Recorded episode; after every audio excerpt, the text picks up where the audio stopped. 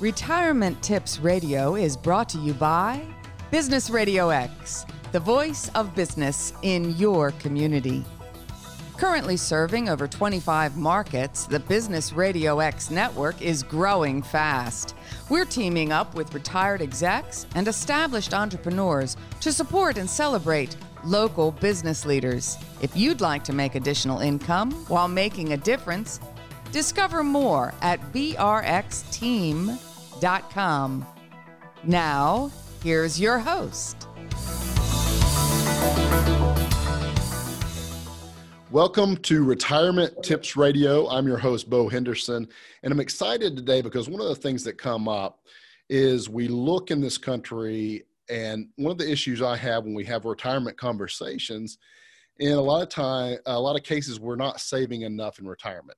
But where savings does happen for a lot of Americans is in their 401k plans. And I'm excited today to talk to our guest, Brian Allen, and he's going to speak to us about the importance of managing your 401k for financial freedom and, and financial, you know, just being what can you do to maximize this and do the best you can. So, welcome to Retirement Tips Radio, Brian.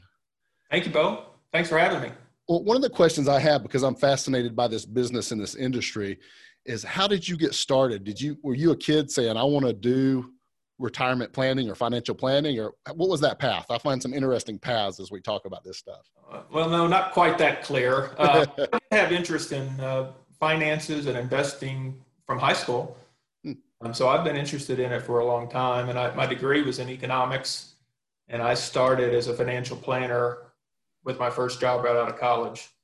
So i've been doing this for a long time. Now i specialize in plan advising mm-hmm kind of a subspecialty of financial advising.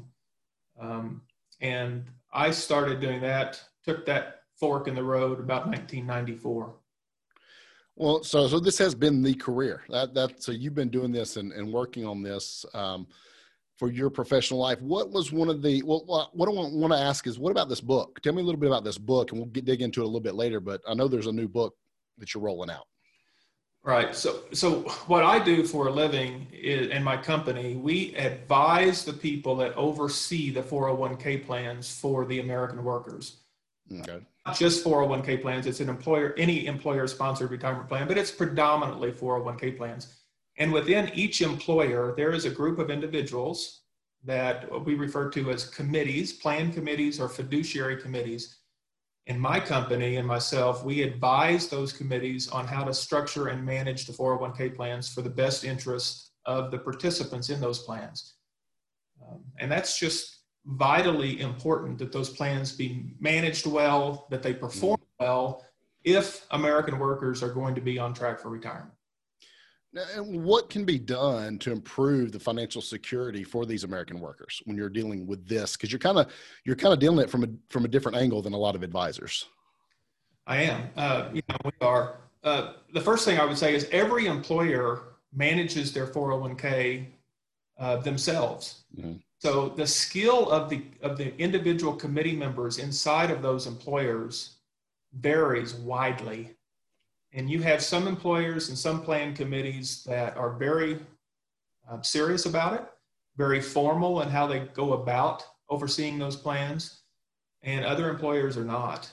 And I wrote this book because I wanted to provide um, a basis of education for people that come onto the committee that take that role uh, to oversee the plan to make sure that they have a basis of knowledge and understanding so they can do a better job. If we can get these committees to be better educated, mm. have better outcomes for the for the workers that work there.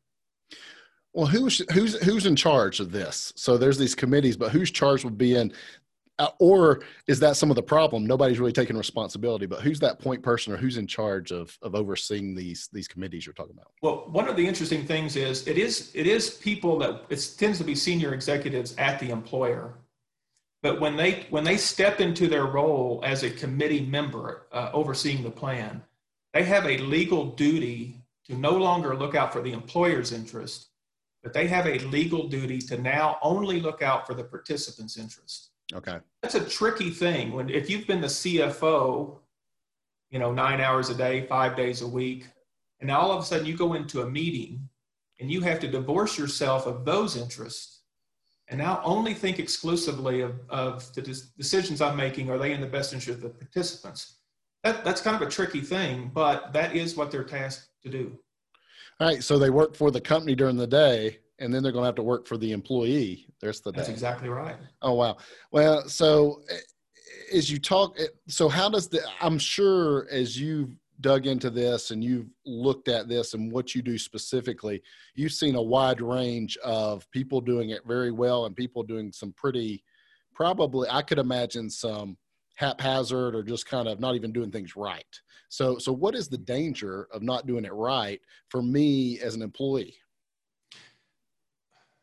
The biggest danger is that if if this plan committee is haphazard about mm-hmm. role and their responsibilities, whoever is selling them uh, the products that ends up being offered to the participants, mm-hmm. they're not scrutinized, so they can be overcharged. The performance can be bad. The investment lineup can be poor. Um, so if they have too much reliance upon their advisors, the advisors are in a position to sometimes take advantage of that. There could be conflicts of interest. Absolutely. Now, is it possible, Brian? Uh, could could a, a, product provider, I guess, uh, custodian, uh, could they be? Could they bring in fiduciary responsibility, or is that that's just too conflicted? Right, because there's I could see conflicts of interest there, or does it need to be that separate? So the firms that do what I do, plan advisors, mm-hmm. Most of the time we do accept a fiduciary responsibility for the advice we give, but we we can't usurp the responsibility that the plan committee itself has. So they still are the primary overseers, but we would partner with them and we would have a fiduciary responsibility, meaning we also have to look out for the participants' best interests. But other product providers like record keepers, um, which are a major player in this industry, they oftentimes are not uh, fiduciaries, and so they don't have that legal responsibility. Uh, what I'm thinking as we're talking through this in the book uh, is who is this for that that person planning on more on that planning committee, or is this also for the consumer to be better educated on what to look for and ask for? Is there is there a specific target, or is it both? No, I, I wrote the book specifically for these people that sit on the committees. Perfect. So you're the HR director, you're the CFO, you're the controller. Typically, the committees have anywhere between five and a dozen members on the committee. Okay. And this book is written to provide uh, a background and an understanding and a way for them to know whether their advisors are performing well for them. So they ultimately do a better job for their employees well, somebody's listening to you and, and, and they're saying, yeah, this is something I know I need to do at a different level. I need to do better with this. What's the first thing a planning committed a committee could do to improve? Uh, the, the first thing is understand the importance of the role and take it seriously. Mm-hmm. Our country is set up so that a big part of people's financial security and ultimately their retirement security is based upon these employer retirement plans. They play a significant part in the financial outcomes of most Americans. So take the role seriously. And then after you take it seriously, get yourself educated. Don't just rely upon your advisors to tell you what to do and how to do it. You need to you need to come to the table prepared to know whether they're shooting straight with you or not. And here's the other side, and this is the side I imagine people don't like to talk about, but I think they probably care about it as much as anything. What's some of the bad things? What's some of the liability that can happen if things go sideways and I'm not, I haven't set this up or I'm not prepared with my plan? So one of one of the things that's happened in the last about 10 years, Bo, is that employees are forming class action lawsuits. Mm and they are suing their employers and these plan committees who are haphazard. And uh, hardly a week goes by that there is not a new lawsuit in the news uh, because these plans are being managed not in the best interest of the employees, but are, are alleged to be uh, in somebody else's interest. Well, so we talked about conflicts of interest, and I want to jump back to that for just a, a second, just to paint a picture. Can you think of an example Brian, of of when a conflict of interest became an issue, or when when something really didn't work out because because there was this conflict of interest that was obvious and kind of glaring? There's there's two major conflicts of interest that I would want people that sit on committees to be aware of. Okay. First is their own conflict of interest. Mm-hmm. I mentioned to you earlier that the CFO works for the employer. They get their paycheck from the employer, but when they step into that room to oversee the plan, they are obligated legally to only make decisions on behalf of the participants. So the first thing they need to realize is that they themselves can have a conflict of interest and they can make decisions on behalf of the employer in that role and that they should not do that that's the first conflict of interest the right. second conflict of interest is from the advisors themselves so if you hire an advisor that comes to the committee and says committee you should put this mutual fund in the investment lineup you want to know if that advisor has a conflict of interest in recommending that product to the committee. And, and the conflicts of interest that could be there are numerous. It could be anything from they receive a commission for mm-hmm. placing that fund on sure. the fund, or the fund company that, that they're recommending could have just taken them on an elaborate trip to the Bahamas. Right. Right. Incentives, right. Yeah. So, so there there are lots of conflicts of interest, but those are the primary two that I would want any committee member to be aware of and to be on guard about. Okay. Well, you're listening to Retirement Tips Radio. I'm Bo Henderson here with Brian Allen, and we're talking about what needs to happen. How do we take care and, and really answer that call to the fiduciary responsibility in our 401k plans? And David, one of the things uh, I've got a question about the fiduciary in particular, that word. But before we do that, somebody listening that says, you know what, I need to get on top of this. I know I need help with this. I know there's conflicts of interest. How would they get in touch with somebody like you or you specifically to maybe uh, start that conversation? And what does that look like?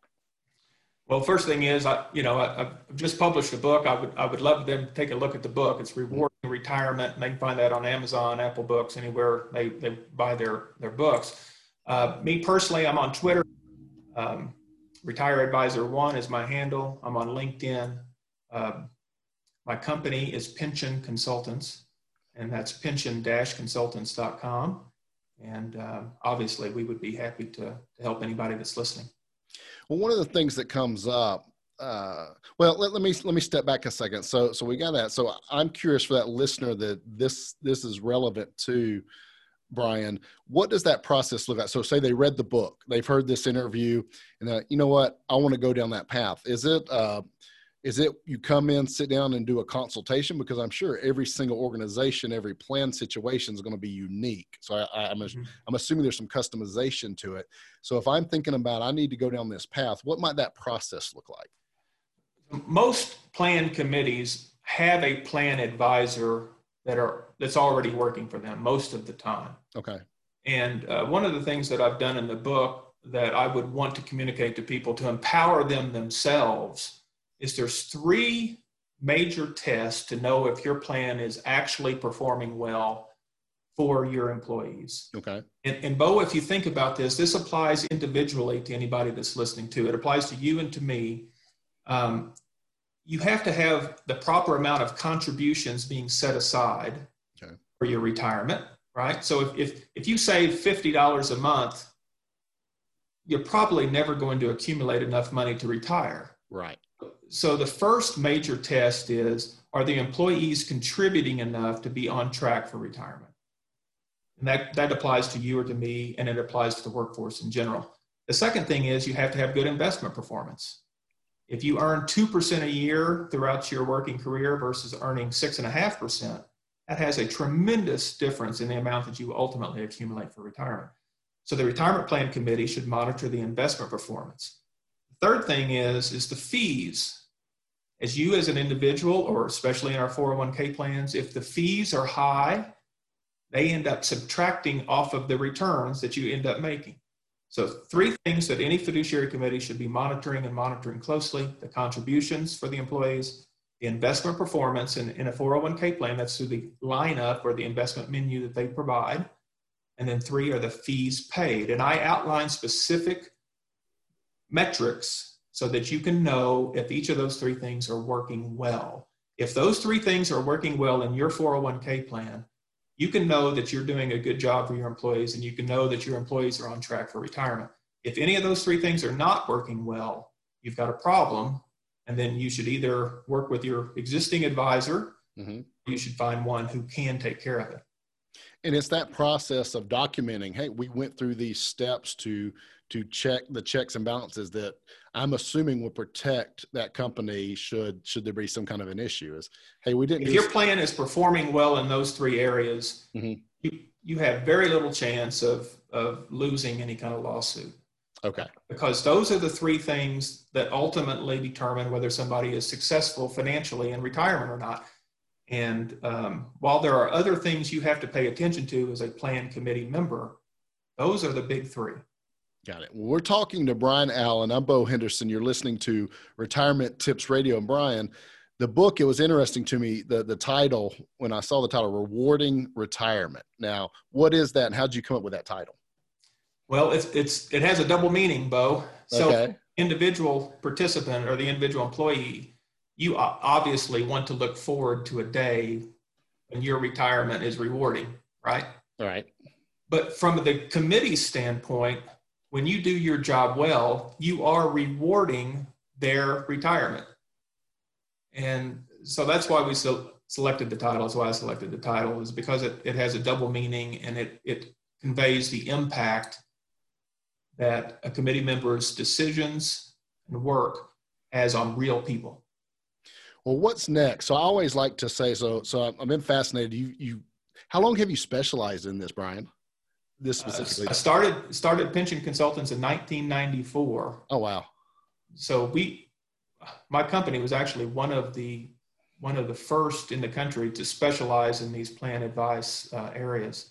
So we've been doing it for a long time.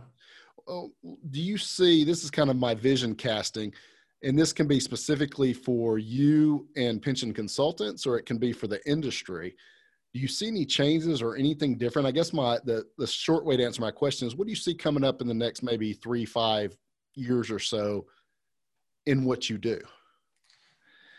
I, I think there's a trend, and I'm trying to accelerate the trend. One of the reasons I wrote the book is I I want to make the plan advice industry better because I think that's what's needed to have more employees, more individuals in this country be financially secure. And the overall trends in, the, in our economy that I think is going to impact our industry is transparency mm. and accountability. Uh, if, if you hire a lawyer today, Bo, oftentimes you're, you're forced to decide on hiring that lawyer whether you get along with them well or not.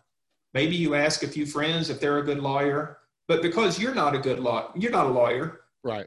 You ultimately don't know if that person is a skilled lawyer or not. It's very subjective. And most professions have been subjective for all of our lifetime. But what's happening in our society through the internet and different things, there's all kinds of data now that you can um, you can actually quantify. Right. If something is performing well. So what I want to happen is I want these plan committees to be able to quantify transparently whether their plan is performing well or not, and not just rely upon the personality of their advisors or the brand that is on their business card.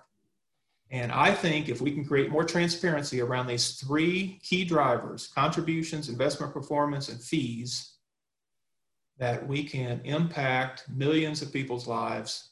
Um, that right now, frankly, is being the performance is being hidden behind a personality or a brand. Sure that's not ultimately doing what it needs to do.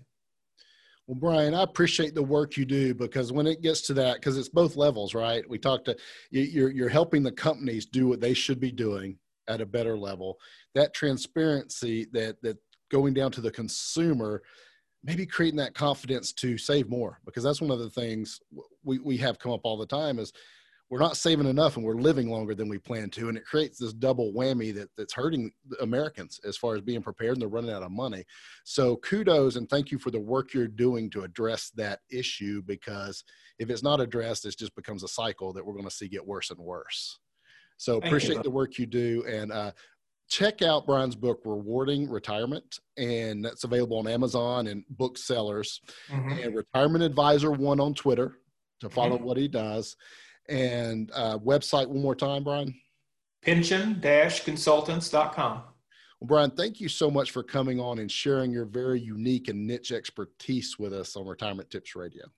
Thank you, Bo. Thanks for having me. Uh, had a lot of fun. Take care. Hey, bye bye.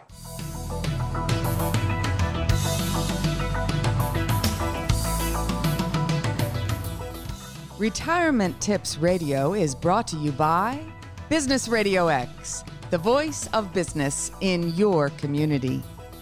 Currently serving over 25 markets, the Business Radio X network is growing fast.